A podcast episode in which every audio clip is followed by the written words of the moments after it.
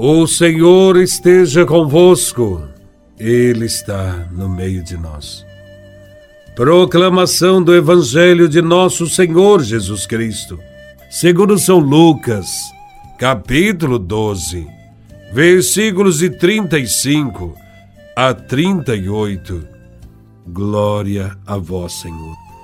Naquele tempo, disse Jesus a seus discípulos: Que vossos rins estejam cingidos e as lâmpadas acesas. Sede como homens que estão esperando o seu Senhor voltar de uma festa de casamento, para lhe abrirem imediatamente a porta, logo que ele chegar e bater.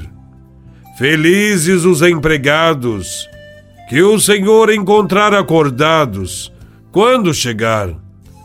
Em verdade eu vos digo, ele mesmo vai cingir-se, fazê-lo sentar-se à mesa, e passando os servirá. E caso ele chegue à meia-noite, ou às três da madrugada, felizes serão, se assim os encontrar palavra da salvação. Glória a vós, Senhor.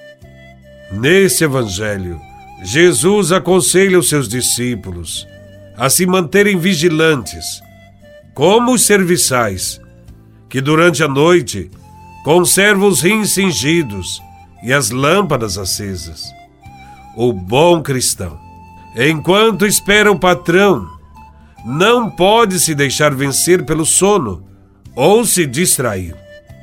Serão felizes os servos, a quem o Senhor achar vigiando quando vier. A prontidão, portanto, é a atitude básica que caracteriza os discípulos de Jesus de Nazaré. A expressão estejam cingidos os vossos rins refere-se a um costume dos judeus as vestes longas e as túnicas amplas eram algo que dificultava o trabalho diário. Por isso, as erguiam até a cintura, quando deviam dedicar-se ao trabalho. Portanto, nada pode nos atrapalhar no trabalho que realizamos em favor do reino de Deus. Que o Senhor nos encontre trabalhando. A expressão estejam com as lâmpadas acesas, refere-se à atitude de espera e de vigilância com a qual nós devemos dispor-nos continuamente para a vinda do Senhor. Também refere-se ao espírito da autêntica e verdadeira fé, com a qual nós devemos esperar o Senhor. A vida dos cristãos é, portanto, uma espera vigilante uma permanente disponibilidade para o serviço.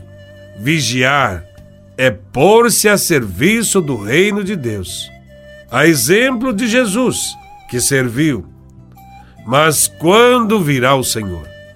Ele chega a qualquer hora. É ele que bate à porta sempre que o irmão precisa de nós e nos pede ajuda.